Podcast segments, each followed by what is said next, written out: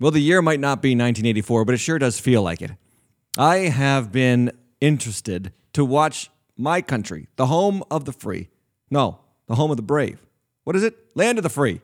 Land of the free and home of the brave. Home of the brave. That's what I call it. Land of the free, home of the brave, be neither brave nor free, as government continues its overreach during the corona crisis. And we get into Acts chapter 14 because, God help us all, we need more of God's word in our hearts. Amen? This is The Deep End.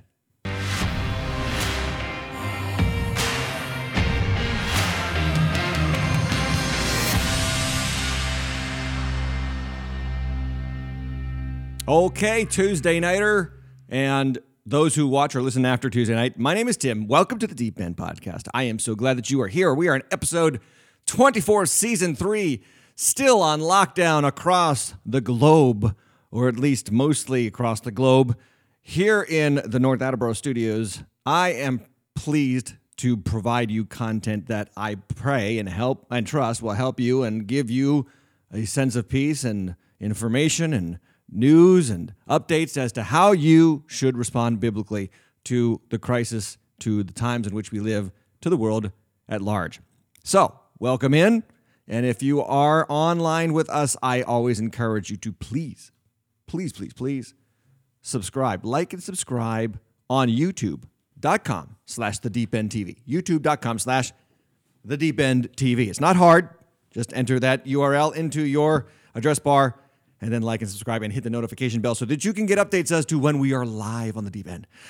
All right. Also, welcome to Spotify, W-E-Z-E, FM 99.5 in Woonsocket. It is such a privilege to have all of you joining us. Say hello to the tech team, the Corona team. I call them the Corona crisis team because social distancing, so less people in the room to maintain order. I'm watching you, and you're watching me. That's right. So let's get into the news. News. The news you'd choose if you could choose news. Yeah, so the news you'd choose if you could choose news is, again, my weekly Corona COVID commentary. The COVID commentary. Coronavirus is affecting us all in ways that we never expected, and I need to talk about it. Why do I need to talk about it? Because I'm not just a Bible teacher. I am also a human. I live in this country, in the real world. I have a family. I worry about the future of this country. Or not worry, but I'm concerned about the future of this country. I'm concerned about what's happening in this country. And you might totally disagree with my views, and that's okay. But I want to share my views as a pastor and as a real-world human.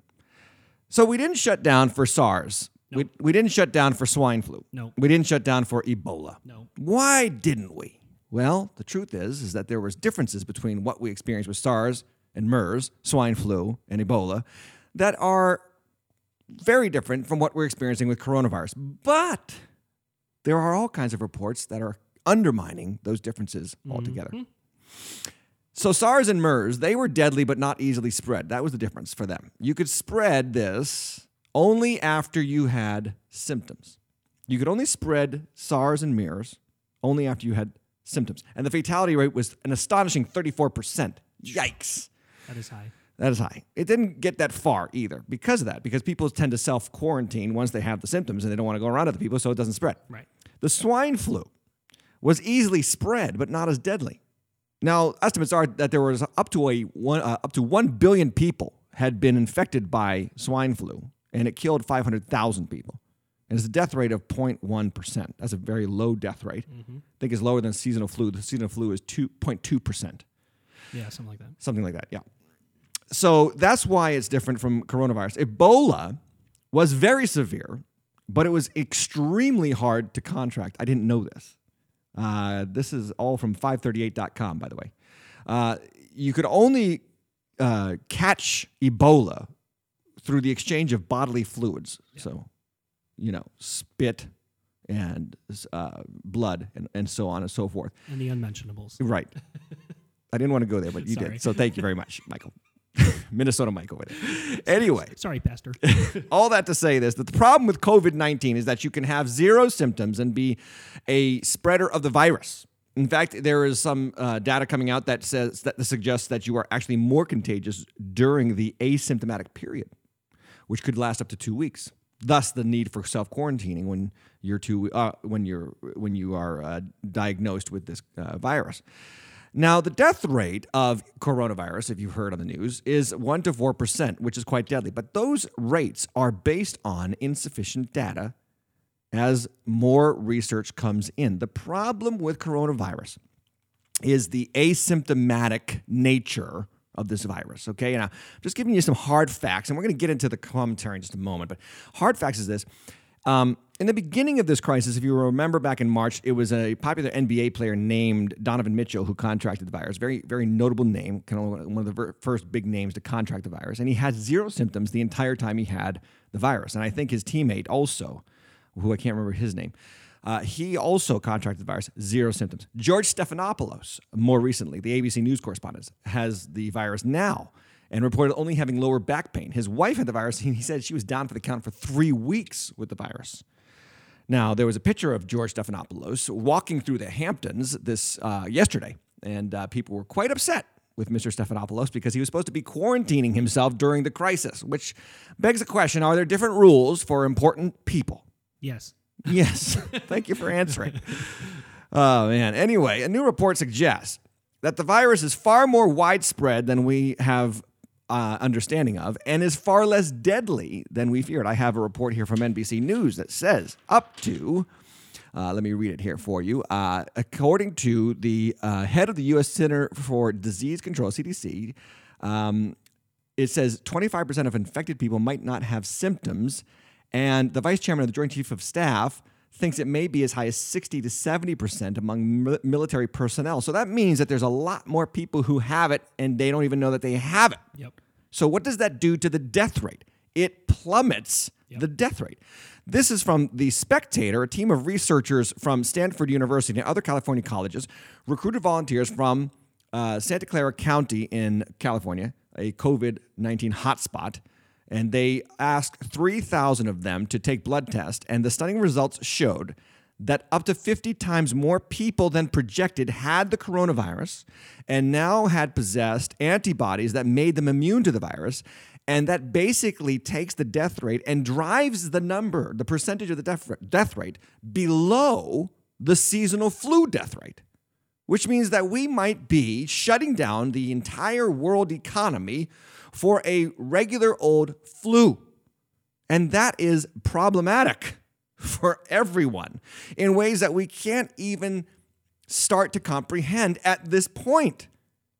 Here's a thought that I want to give you. What if, really scary thought, what if the shutdown works? I see where you're going with this. To me, that's scarier than just adopting what Sweden's doing, herd immunity, and just going for it and living regular lives and protecting the people who are most susceptible to the virus and death by the virus, the elderly and the people in hospitals and nursing homes and so on and so forth, and just trying to get through it like we would get through the normal seasonal flu. If this shutdown works, America, don't you understand that you have just set a precedent for every potential pathogen that could come your way in the upcoming weeks, months, years, decades? Is this going to become a regular facet of American or global life? Why don't we just shut down from September to December every year during the seasonal flu? You see, there's a lot of dominoes that are going to fall as a result of this shutdown. And you probably have guessed it already. I'm not a fan of the shutdown. And it's starting to bug me, and I don't even have a dog in this fight. My life has not really been upended. The only thing that my life has suffered is the lack of a crowd to preach to on Sunday morning. That's some serious suffering for you, though. Well, you know what? I'm starting to like it, heck. It's nice to have nobody staring nasty at me. Maybe you're staring nasty at me right now, and I don't even care because you're on the other side of a video screen.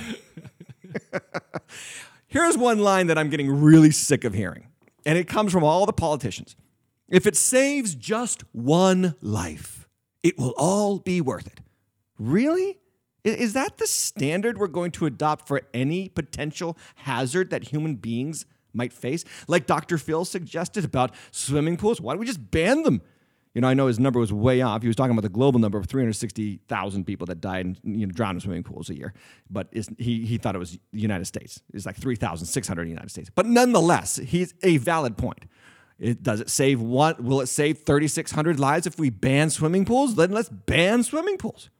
How many freedoms, land of the free and home of the brave, are we going to surrender for temporary security? And what happens when we actually gain said temporary security at the expense of our freedoms? Do we then just adopt a new mentality as Americans to surrender our rights for the foreseeable future in light of potential risks and hazards to normal everyday living? Here's a theological and practical reality. You're going to die, period. There's no stopping that. You will die. I will die. My wonderful team over here is going to die. Sorry, guys. Yeah. And you watching me right now, look at the person next to you if you're with them. Tell them, you're going to die. There's no stopping it. And this is theologically proper to teach you this. Hebrews chapter 9, verse 27 says, it is appointed for man once to die, and after that, the judgment. Death is a part of life. And death is the sign that there is a greater virus, as Pastor Geiser so eloquently spoke on Sunday, more deadly than SARS, MERS, Ebola, or COVID-19. And that is sin. Sin is the deadly virus we're all struggling with. And until Jesus comes, we're all going to have to face death. We're all going to have to face it and expect it and anticipate it. And most importantly, prepare for it, but not shut down our entire lives for it. The early church did not do this. The founders of this country did not do this. They gave their lives to give you the freedom that you are now surrendering for the sake of this virus. Did you know that? Benjamin Franklin famously said that those who sacrifice liberty for temporary security deserve neither security nor liberty, and will eventually lose both. I mean, this is really starting to irk me. So let me get on my soapbox. In 1949, a brilliant author named George Orwell wrote a book entitled 1984. It was a book about a dystopian future in 1984, where nonstop war, government surveillance, and historical rewriting of history, which is happening right now in our public school systems, created a society ruled by super states and a cult-like figure named Big Brother. By the way, terms in our context, in our cultural context right now, that we throw around in everyday language that come from this book are numerous. Terms like Big Brother, the thought police, Orwellian, and 2 + 2 = 5. You ever have anybody say that? Well, what if I told you 2 + 2 = 5? You know where that comes from? It comes from 1984. Yep. Incredibly, Orwell foretold of a future we are now starting to experience. His novel's promise did not come to pass in 1984. Nope. 36 years later, we are living it. Have you ever read 1984, Michael? I have not. Well, no. You're not going to have to, because you're living it right now. That's right. We're all living it. George Orwell, if he had titled that book 2020, he would have been an historical prophet on the level of Isaiah himself. Or The Simpsons. Yes. Who predicted Donald Trump would be president. Is that the reference? Yeah, right. Yeah. Yep. And some other things, but we won't go into that. Well, today we are living George Orwell's dark fantasy in seriously scary ways. I want to give you a couple of examples. The surrendering of our freedoms.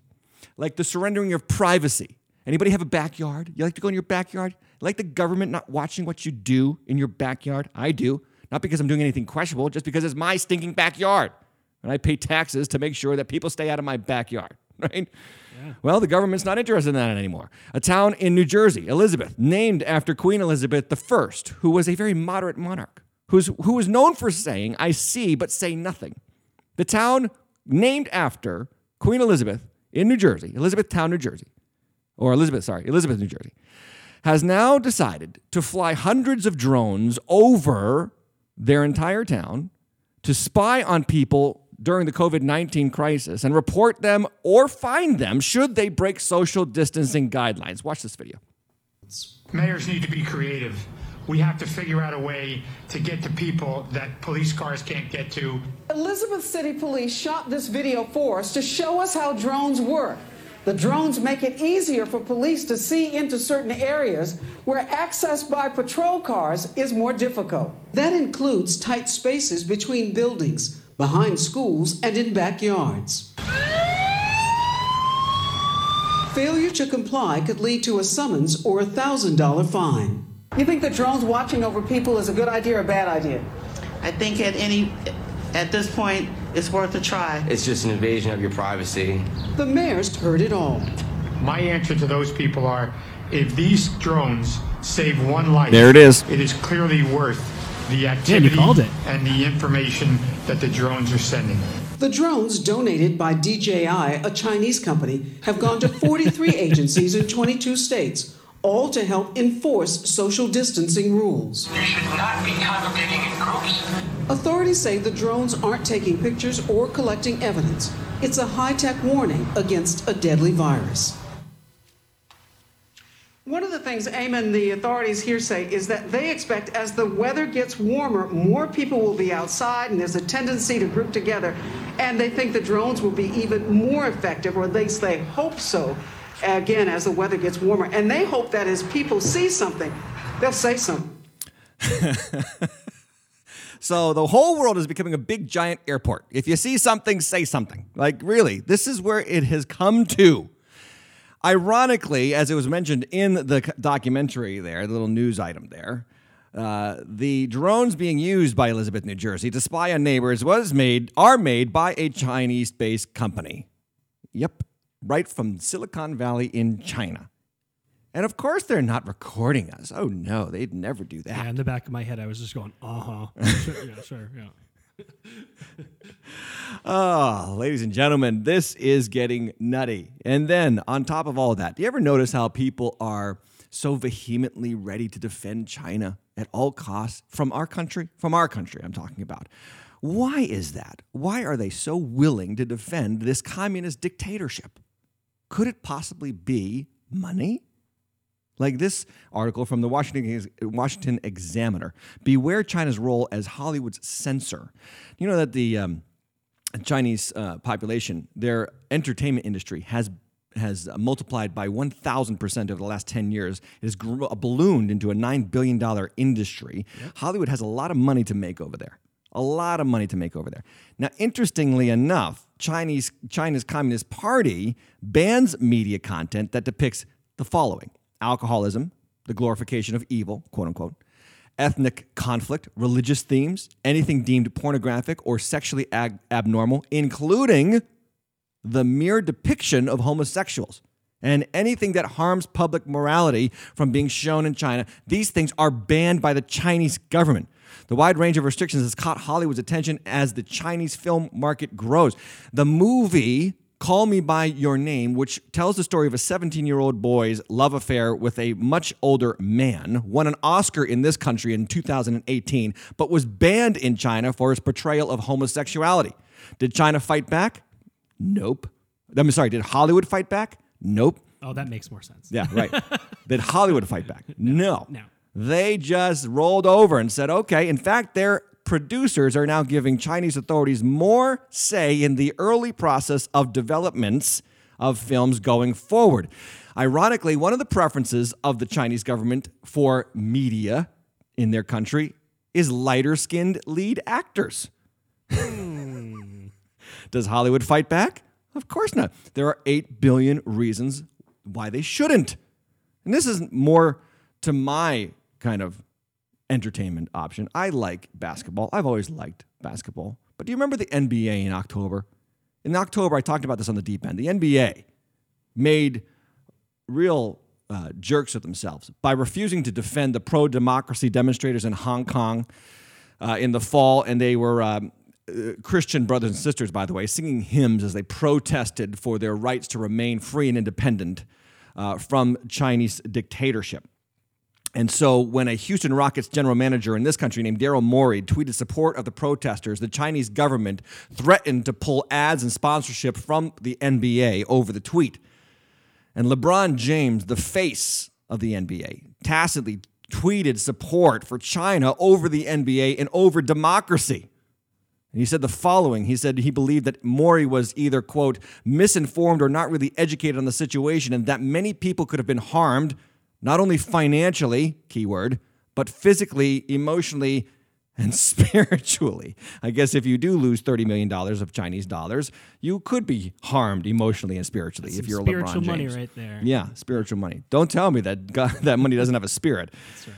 Anyway, I talked about this back in the fall. It really drove me nuts, and now here we are 9 months later, or 6 months later, I should say, and the NBA is potentially losing its entire season, and all the players and personnel and managers are going to lose up to 25% of their pay going forward, and possibly much more. This because of a virus that originated from China. Interesting how life comes full circle. Isn't it? There's more Big Brother to be warned of. This is from the mayor of the largest city in our country, the mayor of New York, Bill de Blasio, has now turned to encouraging neighbors to snitch on neighbors. When I was growing up, we had a saying, snitches get stitches. But de Blasio says snitches get rewarded. Yep. And watch this. So now it is easier than ever when you see a crowd, when you see a line that's not distanced, when you see a supermarket that's too crowded, anything, you can report it right away so we can get help there to fix the problem. And now it's as simple as taking a photo. All you gotta do is take the photo and put the location with it, and bang, send a photo like this, and we will make sure that enforcement comes right away. Text the photo to 311-692.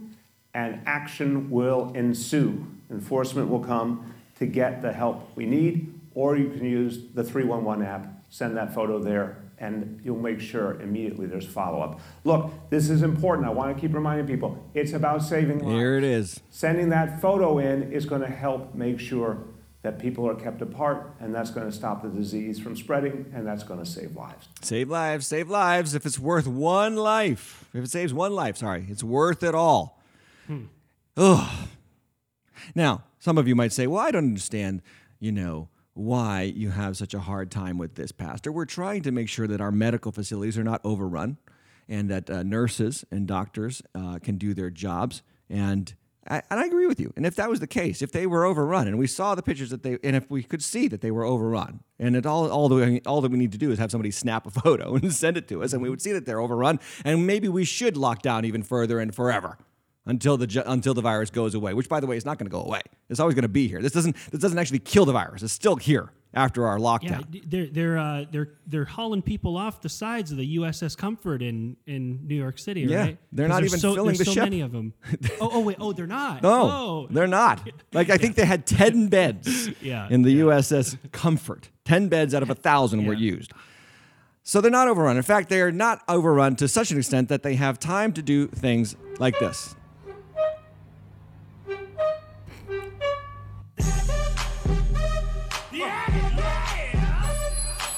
Overrun nurses. Overrun nurses. Here's another example. You better work.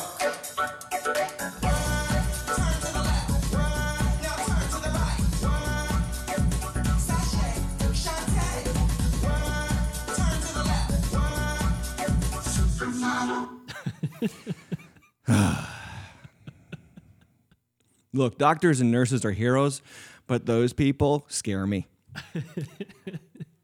Meanwhile, the people keep talking about the overwhelming need for PPE, personal protective equipment.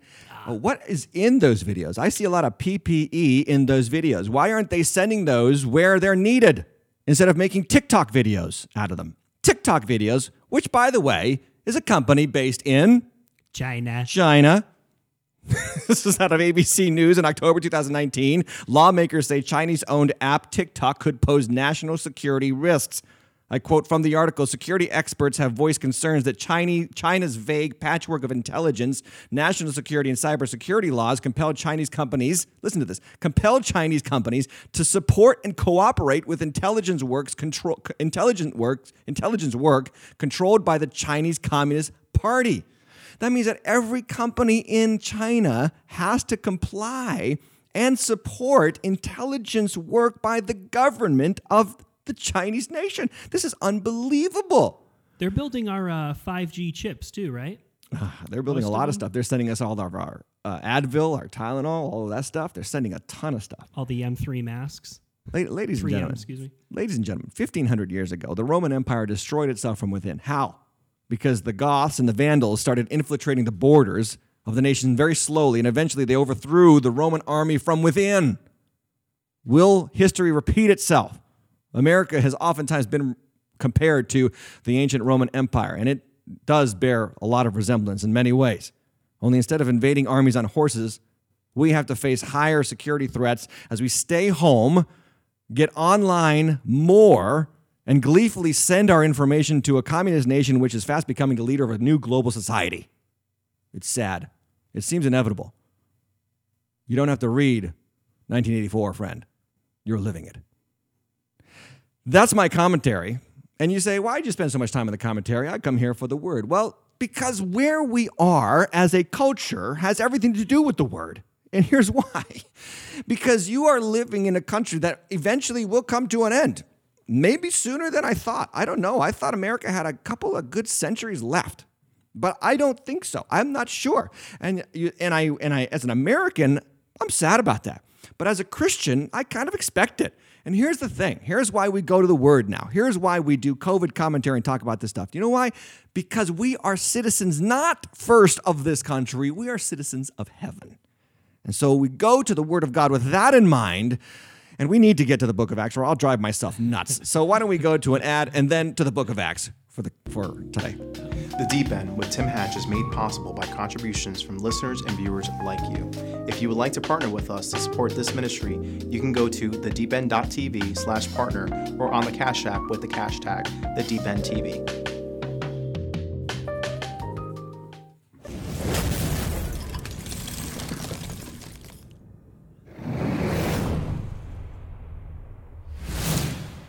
Acts chapter 14 is an incredible chapter. It is so good. I am so excited to teach you this chapter. I love it.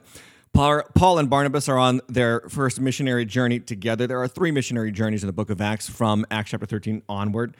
All of them involve the apostle Paul, and the first one involves him and Barnabas. In fact, in the first journey of Paul and Barnabas, Paul becomes an official apostle. He performs apostolic works, and he is considered the leader of the Paul and Barnabas gang going forward.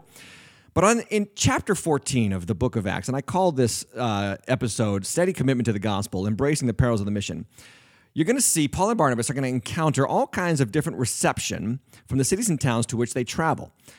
At times, they are highly regarded as ambassadors for the Lord. Then at other times, they are undermined by their own countrymen and hated. Then at other times, they are worshipped as gods by foreigners. And then finally, they are rejected and hunted down as supposed imposters. What a varied response to the same message. Amen? Some people hate them, some people love them, some people deify them. And in spite of all this, Paul and Barnabas are glad to share the gospel and continue the advancement of Jesus' work across the known world at the time. The chapter, Acts chapter 14, is an incredible passage that teaches us the importance of steady commitment to the gospel and how we must embrace the inherent perils and pitfalls of ministry and or doing life in Jesus' name. So even if you're not a missionary, this applies to you. There's a two-edged sword to Christian living, friend. Some people will hate you. Some people might deify you. Both are obstacles or both are potential pitfalls to your faith. We must stay the course and point people to Jesus, amen, and leave the church ultimately in the hands of the living God. So let's get into the text. Acts chapter 14, verse 1, it says this. Now at Iconium, they entered together into the Jewish synagogue and spoke in such a way that a great number of both Jews and Greeks believed, but the unbelieving Jews stirred up the Gentiles and poisoned their minds against the brothers. So they remained for a long time, speaking boldly for the Lord, who bore witness to the word of his grace, granting signs and wonders to be done by their hands. The first mention of this verse is Iconium, and Iconium is is one of the parts of the province of Galatia. Now, I want to just mention that for this reason, because Galatia should sound familiar to you. If you read the Bible, you know that there's a book called Galatians, and this is an important note about studying through the book of Acts. The book of Acts outlines Paul's missionary journeys through all these random cities and provinces in the Roman Empire in the first century. And then after the book of Acts, you have an assortment of letters in the New Testament, beginning with Romans, then 1st and 2nd Corinthians, and then Galatians, Ephesians, Philippians, Colossians, and onward, and so on and so forth. And what's interesting is that this is how you're supposed to study the book of Acts. In the book of Acts, you get the narrative history of Paul's interaction with these areas. And then after the book of Acts, you actually get the letters that he wrote back to these areas in pastoral concern for their particular context. And here's the interesting thing. Every context was different. Like Galatia, what we're talking about today in this chapter, Galatia had a real problem with reconciling the fact that Gentiles did not have to become Jewish before they became Christian. And a lot of the hostility that Paul and Barnabas experienced in Galatia, in Iconium, comes from the Jewish believers and the Gentile converts to Judaism.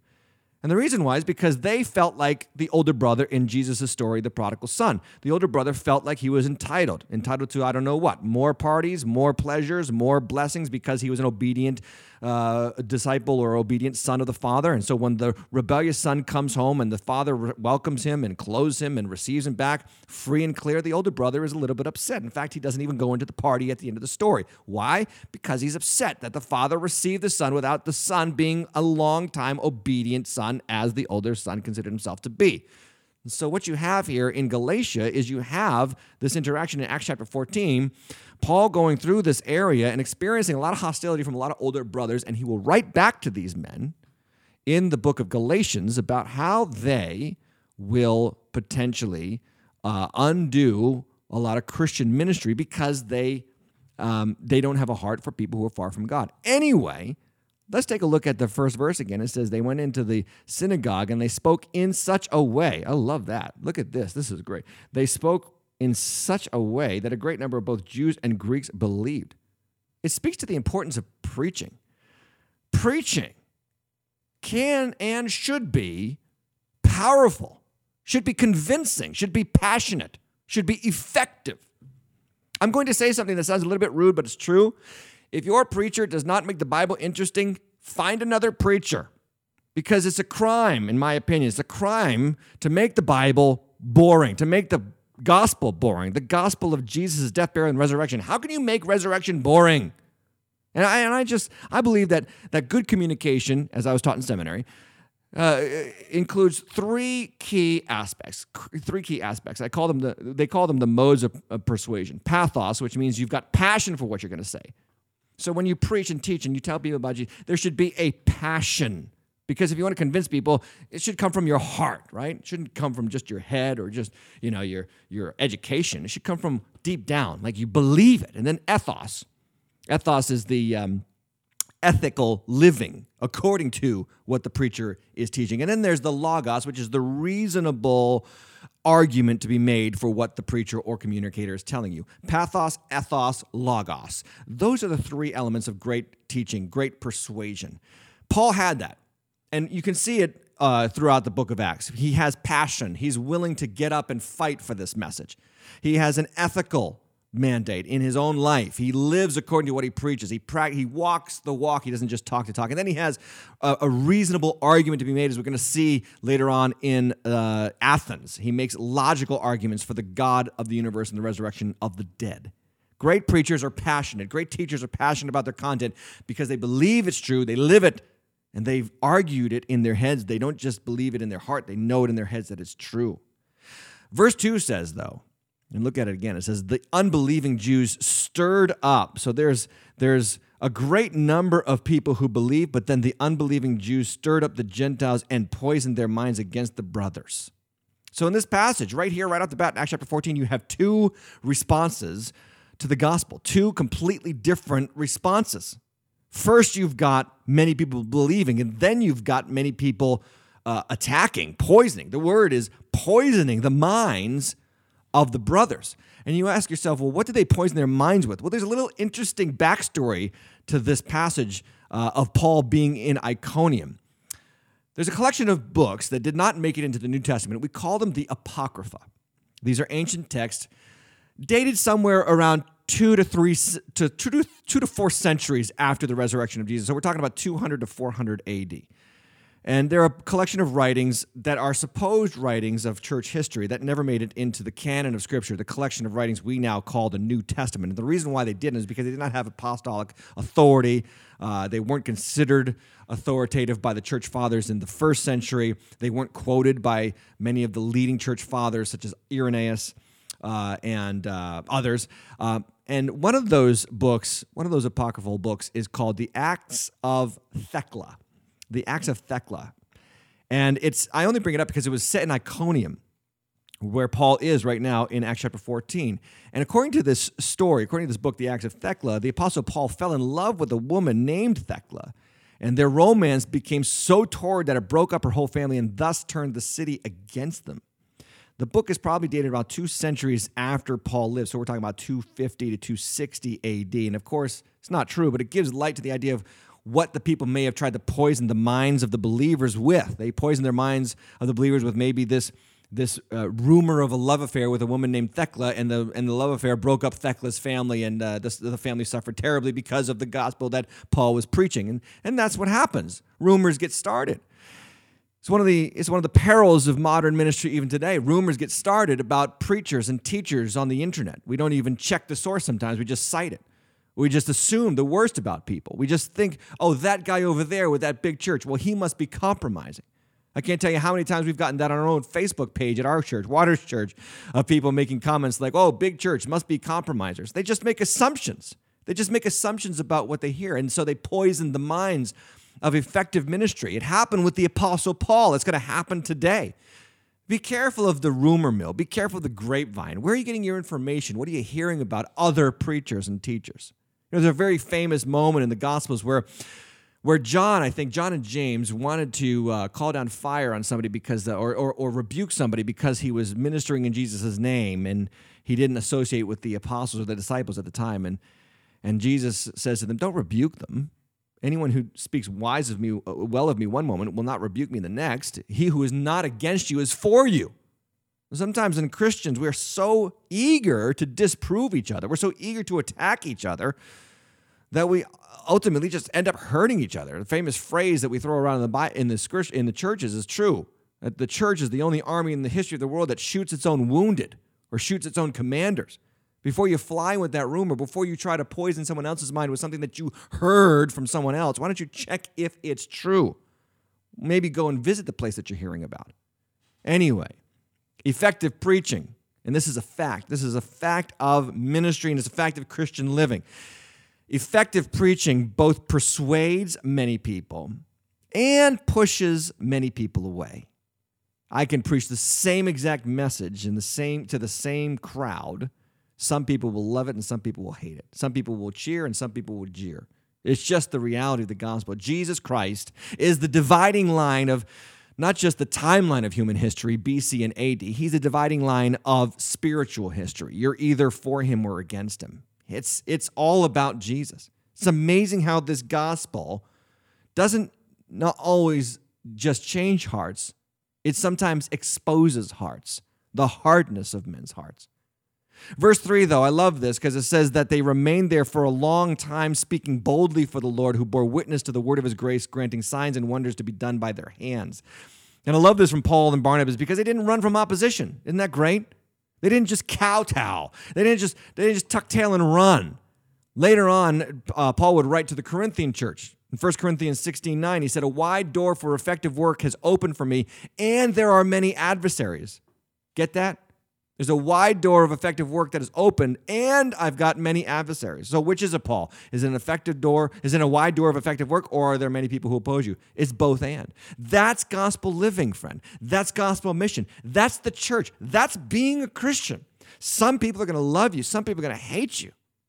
There was a great failure of the 20th century church, and I'm talking mostly about the mainline denominations in this country, because they had a lot of cultural cachet in the early part of the last century. When scientific discovery became more commonplace in our culture, they capitulated a lot of the supernatural truths written in Scripture, such as the atoning blood of Jesus Christ and even the resurrection. And so many of these mainline denominations, which are now losing people left, right, and center from their ranks, I'm talking about the Methodists, the Presbyterians, the big white churches, mainline, because they're mostly on the main streets of America. They're losing people left, right, and center. Why? Because 100 years ago, they made a decision. They made a decision that we could no longer, based on science, trust the reliability of Scripture's record of the supernatural. So those supernatural stories didn't actually happen. They're like fables, like Aesop's fable. Well, then you lump the resurrection in that, and you lose the power of the gospel, right? The gospel is the resurrection of Jesus Christ. He beat death. Without that message, the gospel is annulled. And so the moment that you take that moment, the resurrection of Jesus Christ, out of the message of Christianity, you lose Christianity. As Paul says in 1 Corinthians 15, if Christ is not raised, then your faith is futile and you're still in your sins. The point that I'm trying to make is don't kowtow to the people who hate what you believe. Don't compromise because people don't like it. For heaven's sakes, this is what it's all about. It's in the record of Scripture that Paul and Barnabas were both loved and hated in the same context by different groups of people. It's there to train you on how to be faithful Christians. Some people are going to love you. Some people are going to hate you. What do? You keep believing. You keep trusting. Acts chapter 14, verse 4 goes on and says this. But the people of the city were divided, like we just said. Some sided with the Jews and some with the apostles. When an attempt was made by both Gentiles and Jews with their rulers to mistreat them and to stone them, they learned of it and fled to Lystra and Derbe, cities of Laconia, and the surrounding country. And there they continued to preach the gospel. Now the enemy ups the ante in animosity towards Paul and Barnabas. And this is another lesson here in the text. They don't stay. Can we just put it back up there on the full screen? Because it says this, an attempt was made to mistreat them and stone them, and then they fled. They didn't stay and become whipping posts for the enemies of the gospel. No, they had some smarts about them. There's a lesson here for some Christians. Some Christians are in relationships with people, and they don't respect you. In fact, they disrespect you on purpose because you're a Christian, and you falsely believe that it's your cross to bear. That you should just remain in relationship with them because you know what? After all, Jesus suffered for your sins, so you have to suffer too. That's ridiculous. If somebody doesn't respect you and does this on purpose, purposefully, they do this to hurt you regularly because you're a Christian, you are under no obligation to maintain a relationship with them if you do not have to. And so be careful of that. We have a model in Scripture here. They were going to be killed. They're going to be stoned. So they left and they went on. They followed the dictates of Jesus in Luke chapter 10. You know, I was saying this a couple of years. I think I was saying this last year or even earlier in this season in The Deep End in the book of Acts that when people don't listen, walk away. And someone commented and said, yeah, but they still need Jesus. No, listen. Jesus told us if they don't listen to you in Luke chapter 10, then you shake the dust off your feet and you wipe it off as a testimony against them. And Jesus then said, it will be more bearable on the day of judgment for Sodom than for the people who reject his messengers of grace. I mean, Jesus does not give you a call to doormathood. That's not what you are. You are a child of the Most High God.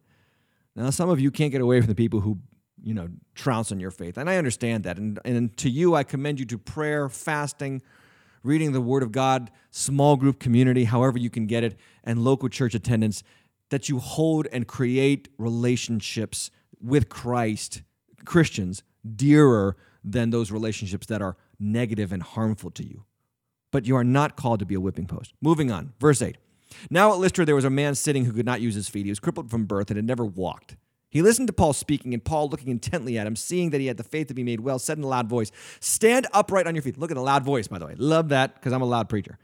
Loud voice. "Stand upright on your feet." And he sprang up and began walking. Now, this is an interesting passage, because did you see what it says there? It says he listened to Paul, and then Paul looking intently at him. What did Paul see? Paul saw that he had the faith to be made well. Now, the question that you might be asking in this passage is faith required to be made well? And the answer is yes. Of course it's required to be made well. But sometimes the answer in Scripture is no. There's a couple of people who get healed, and they don't even believe that they're going to be healed, like the guy who was sitting at the pool of Siloam in John chapter 5. Jesus even asks him, "Do you want to get well?" And he says, "Well, I don't really have anybody to help me." He didn't expect Jesus to say, "Now stand up and take your mat and walk," and he did. Jesus said, "Stand up, take up your mat and walk." Now, you could argue that the man had faith to actually try standing up and taking his mat and walk, but the fact of the matter is that he wasn't expecting it that day. He wasn't expecting Jesus to heal him. But is that really the question that this text is asking? I think no. I think the text is actually teaching us a very important aspect of church ministry, and that is, remember, it says that Paul had been speaking, and this man had been hearing Paul. What was Paul speaking? The gospel, the word of God. And having heard the word, this man came to a level of faith that anticipated healing. What is the text teaching? It's actually teaching us what Paul tells us in Romans 10:17. Faith comes by hearing, and hearing the word of Christ. How do I grow my faith? You get into the Word. You get under the Word. You get taught the Word. The Word of God is taught to increase your faith in the Word of God. This is why Jesus likens the Word of God to a seed or leaven, yeast, that you put a little bit in and it spreads through the whole batch of dough. Or you put a seed in the ground and it becomes many more seeds and many more crops, and it bears fruit in exponential ways, right? This is what faith is. This is what the Word of God does. It inspires faith. This is why you want to tune in to The Deep End. This is why you want to go to church and hear God's Word. This is why you want to have personal time in God's Word on a regular basis, because it builds your faith. Anyway, moving on in the passage, verse 11. And when the crowd saw that what Paul had done, they lifted up their voices, saying in Lyconian, "The gods have come down to us in the likeness of men." Now that phrase saying in Lyconian is there so that we realize that Paul and Barnabas probably didn't understand what they were saying at this point, because watch what happens. They said in Lyconian, "The gods have come down to us in the likeness of men." Barnabas they called Zeus, and Paul Hermes, because he was the chief speaker. And the priest of Zeus, whose temple was at the entrance to the city, brought oxen and garlands to the gates and wanted to offer sacrifice with the crowds. Now this is interesting, because Paul and Barnabas have just come to present the gospel. They've just come to do Christian missionary work. They've just come to share the message of Jesus. But what happens? This one particular place decides that they are gods because of a miracle, because of the good works of Paul. And so they're ready to deify them, which speaks to the other side, the other dangerous, if you will, on the spectrum of danger in Christian missionary work. We've already discussed the danger of being hated and being vilified for your faith. Well, on the other side, what do you think's over there? The danger of being deified for your work in Christ. The danger of being honored as a god to some people. And so it just brings me to this key point. Like, this is a fact of the devil. This is how he plays with you as a Christian. If the devil can't get you discouraged with rejection and hostility, he will entice you with praise and flattery. If he can't get you discouraged with rejection and hostility, he will entice you with praise and flattery. There's a great movie that you should go watch. It's called The Devil's Advocate. It's a fantastic movie made in 1997. It's about a lawyer that is recruited by a high-powered law firm in New York City. And he finds out eventually that the law firm, the head of the law firm, is played by Al Pacino, is actually the devil himself. And the famous line from that movie is that the devil keeps saying, "Vanity is definitely my favorite sin." And at the end of the movie, there's this fantastic monologue by Satan, played by Al Pacino, to Keanu Reeves. And I just want to play you the clip, because look, this is the devil in person. This is how he talks about us. "Better to reign in hell than serve in heaven. Is that it?" "Why not? I'm here on the ground with my nose in it since the whole thing began.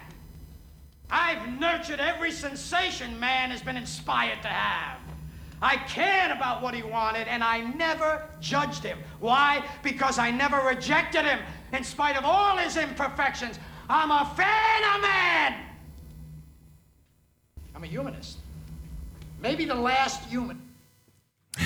It's such a fantastic clip, and it's so true. Like, that movie is so well researched on the devil's schemes and ploys. But that is the double-edged sword of Christian ministry, and churches would do well to pay attention to this, because if the devil can't discourage you, he will try to deify you, and then before you know it, we're going to fall for that one. That's the temptation of most Christian leaders, is to fall into this, "Well, I am that important" mentality. "Well, I am. You know, the people rely upon me." And this is why a lot of preachers can never actually do anything else with their lives, because they identify themselves as preacher and almost savior first. You know, here's the reality. You can't be someone else's Jesus. You can't be someone else's savior. There's only one. Your job as a Christian is not to become someone else's savior. Your job as a Christian is to point them to the Savior, to lead them to Him. Be careful, Christian, of the double-edged sword of Christian missionary or Christian mission or Christian living. Discouragement or praise and accomplishment. Both ends of the spectrum can poison your faith. You gotta have a steady commitment to the gospel and to be content with what God has you to do for as long as he has you to do it until he calls you home. Anyway, they were ready to sacrifice to Paul and Barnabas, and Paul speaks up, and look what it says in verse 14. When the apostles Barnabas and Paul heard it, they tore their garments and rushed out into the crowd, crying out, "Men, why are you doing these things? We are men of like nature with you, and we bring you good news that you should turn from these vain things to a living God who made the heaven and the earth and the sea and all that is in them in past generations." Now, I just want you to note verse 16 here, because this is very good theology. We're going to talk about this for a moment. "In past generations, he," that is God, "allowed all the nations to walk in their own ways. Yet he did not leave himself without witness, for he did good by giving you rains from heaven and fruitful seasons, satisfying your hearts with food and gladness." So, first, verse 14 to 15, they categorically reject the celebrity status that these people wanted to confer upon them. And we should also note how quickly and how willingly the people of the city were willing to anoint them as some sort of divine beings. That's the human heart. Like that's kind of how people are. There's such a need deep down in the human heart for an experience with someone who is other human, superhuman, if you will. There's such a need for that will deify almost anybody. I'm watching a great documentary right now on the 1990s Bulls team, Chicago Bulls. Again, fan of the NBA. Michael Jordan was larger than life in the 1990s. He was enormous. Everybody loved him. But I was watching this documentary, and I was just taken aback by the fans of Michael Jordan. Wherever he went, people turned into screaming lunatics and maniacs and just raised their hands stretched out as if to reach out to him. And in one shot, particularly in the documentary, he's literally walking a 15-foot distance from a building to a bus, and about 25 feet off to the right, way back, away from where he's walking, there are screaming hordes of fans literally trying to reach over the fence to try to touch him. And you know what? I'm a fan of basketball, and I liked Michael Jordan, and I think basketball is a great sport, and I love watching a game. But I'm not about to sit and wait for the guy to come out of a building and walk 15 feet, 30 feet away from me so that I can scream and try to reach out to him. But what does it betray about the human condition? It betrays the reality that we have this desperate need to connect with someone that is more than human. And in their minds, he is, I guess, more than human. In fact, there's a very famous line when he goes to get interviewed by a French sports commentator in the documentary, where it says, "Michael Jordan is the closest thing that we have to a god on this earth." Really? Because he can play a sport really well? But you see what the human heart needs? It needs a relationship. It needs a connection with someone who is more than human. Guess what? That's why Jesus was the divine Son of the living God who was more than human. He was not just fully human, he was fully God, and only in him do we have that eternal need met. Only in him does the cry for the human heart to relate to someone that is more than human actually be met in Christ Jesus. So that is why Paul and Barnabas so categorically reject the worship of men. And pastors and leaders and teachers in the church would do well to follow suit. Don't praise me, praise him. He sent me to tell you about him. Anything good that I have to offer you as a pastor comes from God's word. That's why I never run out of material to share with you. You know why? Because it's all from here. It's all from his word. That's what I've got to share with you. Jesus and Jesus alone. Now let's bear down on verse 16, and let's put it up full screen again, because Paul gives us good theology here. He says, in past generations, he allowed the nations to walk in their own ways. What does he mean by that? Okay, I'm going to tell you something. It's very, very theologically sound. There are two testimonies from God to the human race. There are two testimonies. The first testimony we're very familiar with as Christians in America. It's called the Bible. This is God's, we call this as theologians, we call this God's special revelation. Special in that we have the details. We know what Jesus' name is. We know when he was born. We know to whom he was born. We know the miracles he performed. We know the message that he proclaimed. And we believe that, and we receive that. That's special revelation. But there's a second testimony that God has given to man. It's called general revelation. General revelation. So special, the Bible, general, nature. It actually starts in Genesis 8:20 when Noah kind of gets off the ark there and God makes a promise and he says, listen, I make a promise, I'm never going to curse the earth again with a flood. And then in verse 22, he says, while the earth remains, seed time and harvest, cold and heat, summer and winter, day and night shall not cease. In other words, I am making a promise that these orders of the created world will continue according to my word. And what is God saying to Noah? He's saying, I'm going to give a general revelation to the nations of the world. This answers the age-old question of what about people who have never heard of Jesus? Well, they have general revelation. Paul will say such in Romans chapter 1, verse 19. He says these words, for what can be known about God is plain to them. Who's them? Those without special revelation, those without the written word of God. Because God has made it shown, because God has shown it to them. For his invisible attributes, namely his eternal power and divine nature, have been clearly perceived ever since the creation of the world in the things that have been made, so they are without excuse. Did you hear that? What Paul says here in Acts chapter 14, that God, verse 17, notably, he did not leave himself without witness. For why? What's the witness? He gave you rains from heaven and fruitful seasons, satisfying your hearts with food and gladness. General revelation is enough for people to turn to God and say there must be an intelligence behind all of this. But what happens? What does the history of humanity teach us? We don't worship God for the good things that he gives us. No. What we often do is worship the good things and use God to get them.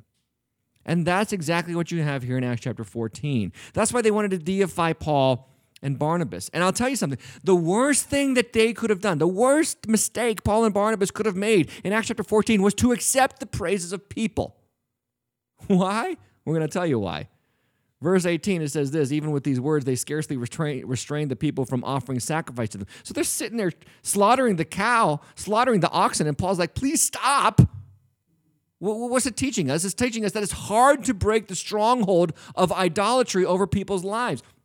This is why Jesus makes it patently clear. You know that famous phrase we like to throw around and we like to stick on our refrigerators and on our coffee mugs? With God, all things are possible. You know the context of that phrase? The context of that phrase was right after the rich young ruler walked away from Jesus because he was so wealthy, he didn't want to surrender his wealth to have a relationship with Jesus.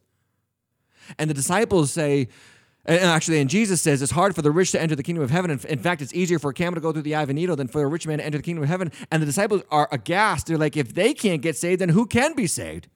And Jesus then, in that context, says, with man, this is impossible, but with God, all things are possible. The context of that phrase is, yes, the human heart is so inclined to permanently and firmly attach itself to the idols of this world that it seems an impenetrable, unbreakable bond, but the hope that we have is that God is powerful enough to break that bond and release that heart from idolatry and bring that heart to himself. That's why salvation is never about you crossing your spiritual T's and dotting your religious I's. It's always a work of God's grace, that through his word, he breaks your heart free from the idolatry of the age. Enjoy basketball, absolutely. Enjoy harvest. Enjoy your vegetables and your meals and your sports and your entertainment. Enjoy them, but don't worship them. Enjoy your pastor and the teaching that you receive, but don't worship them. Those things are good gifts from your Father in heaven. Moving forward, verse 19. But Jews came from Antioch and Iconium. Now look at this. Hate travels, friend. Hate travels. Jews came from Iconium and Antioch. That's where Paul had just left. And having persuaded the crowds, they stoned Paul and dragged him out of the city, supposing that he was dead. But when the disciples gathered around him, he rose up and entered the city. And on the next day, he went on to Barnabas to Derbe. This is incredible. The people.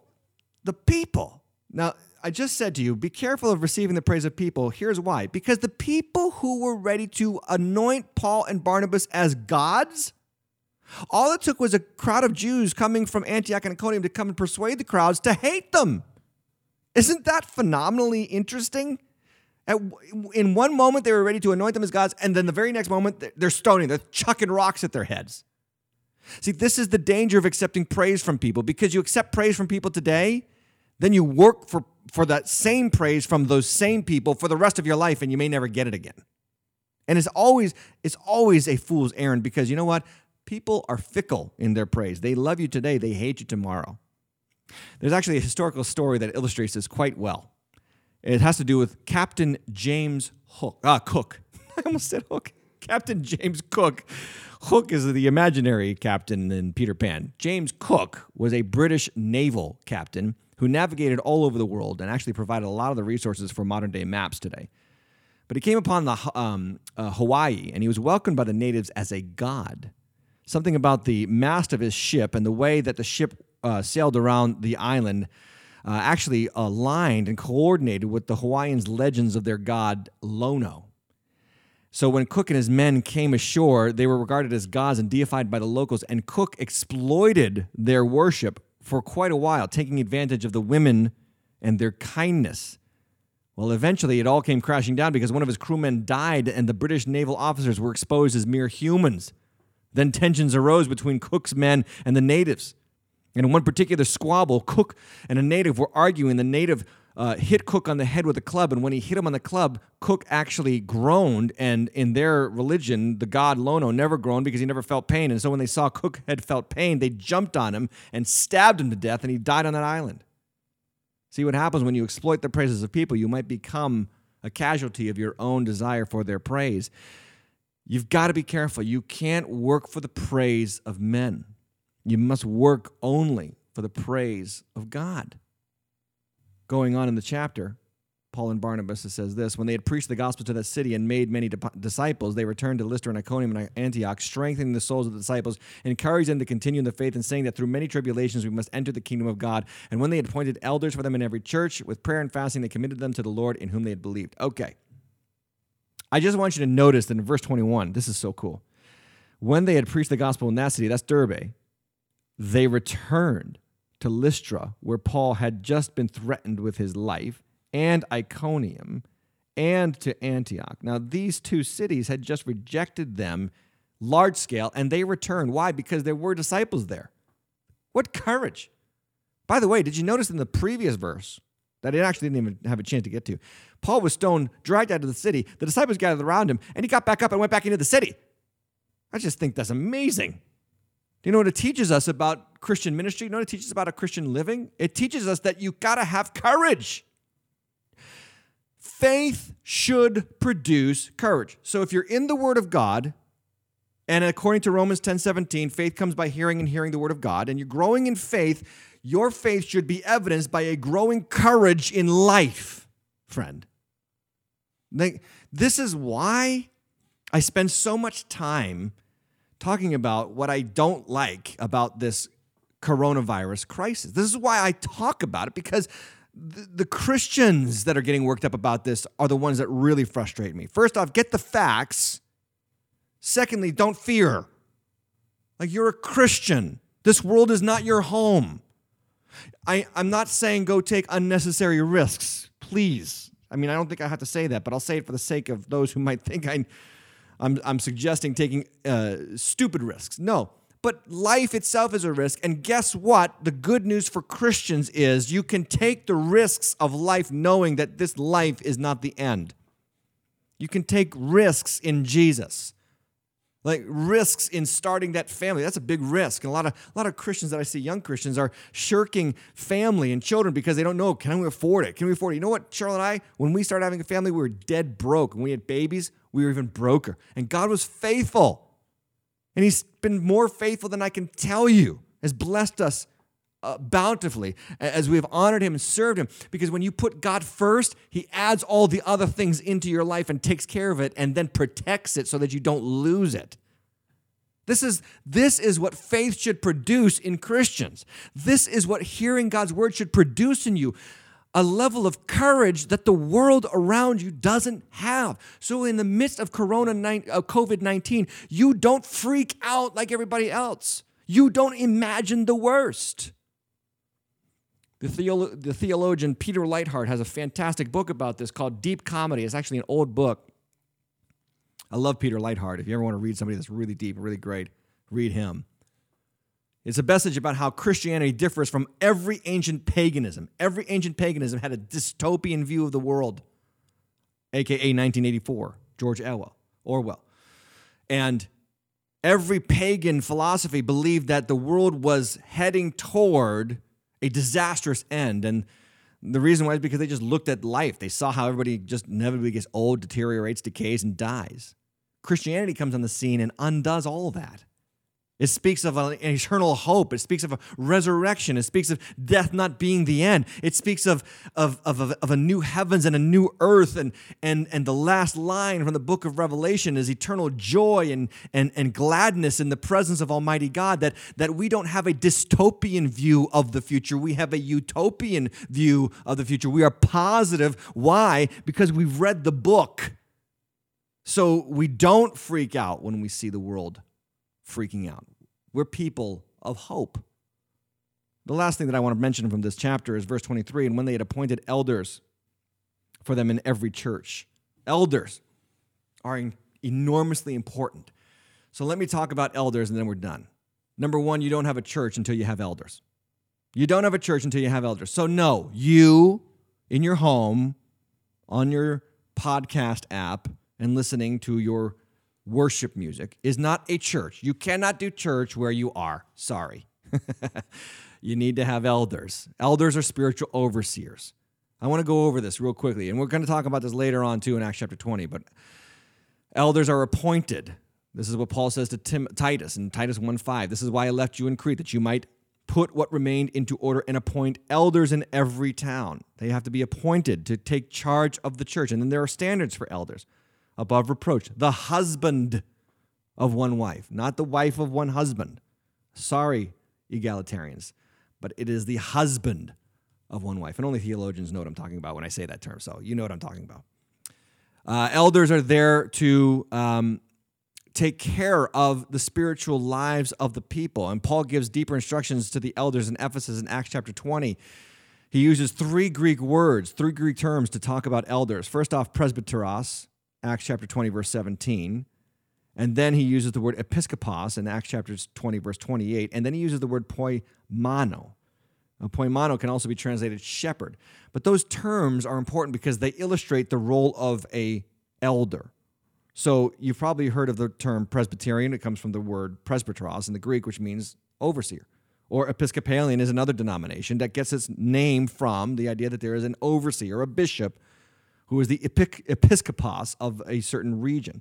And poimon is just a term. We don't have any denominations named after that, but that means shepherd. And they feed, they nourish, they cherish the flock of God.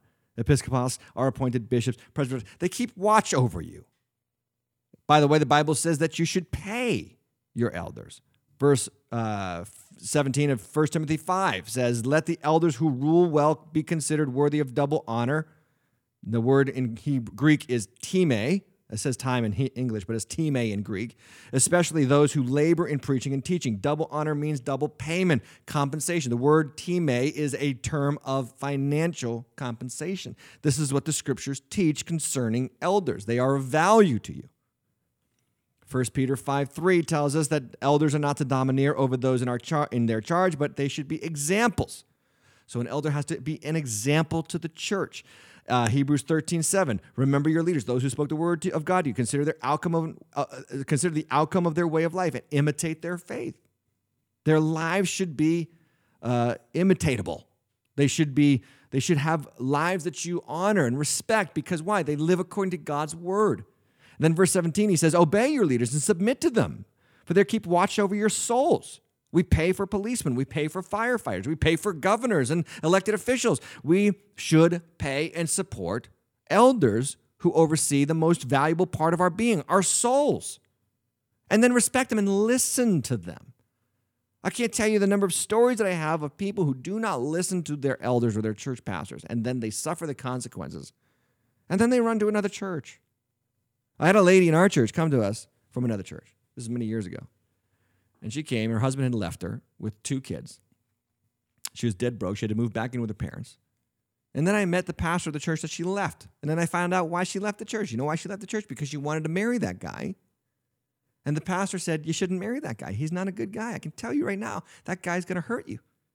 So what did she do? Did she listen to the elder? Did she listen to the pastor? No. She left the church and went to another church, not our church, got married to the guy at a justice of the peace, had two kids, and he turned out to be exactly what the pastor warned her he was going to be. And he left her with two kids, and she was dead broke, and she's been struggling ever since. But if she just listened to the pastor, if she just listened to the elder, to the overseer, she would have saved herself an inordinate amount of personal harm and damage. Sometimes I think that people in the church assume that the only role of the church is to encourage and comfort. I had a little bit of a back and forth with somebody on Twitter about this recently. Like pastors and leaders. And you know what? There's a lot of pastors and leaders out there, and that's all they'll ever do for you. Just encourage you and comfort you. They're there. It's okay. Chin up, champ. Like, that's what they say. Sometimes the pastor has to challenge you and rebuke you, according to the word, of course, according to the word. Sometimes they're there to warn you of dangers. That's what a shepherd does. If you have a pastor that only ever tells you nice things, know this, the guy has no spine and he's not telling you the truth, because a pastor needs to confront you with truth that speaks to the age in which you live.